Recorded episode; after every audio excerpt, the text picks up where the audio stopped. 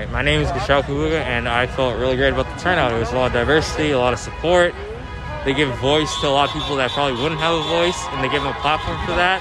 And everybody that stood up and was able to talked beautifully. They expressed, you know, the Black Lives Matter movement in the best way possible. It was very nice and peaceful, very inclusive, great energy and everything. And personally, as being an African-American, you know, young man, it was great to see that in a town that, you know, it was 90%, you know, white, and it's not that terrified, and it was great to see the amount of support that you get from this kind of town. It's great. It's only 5 hours of work.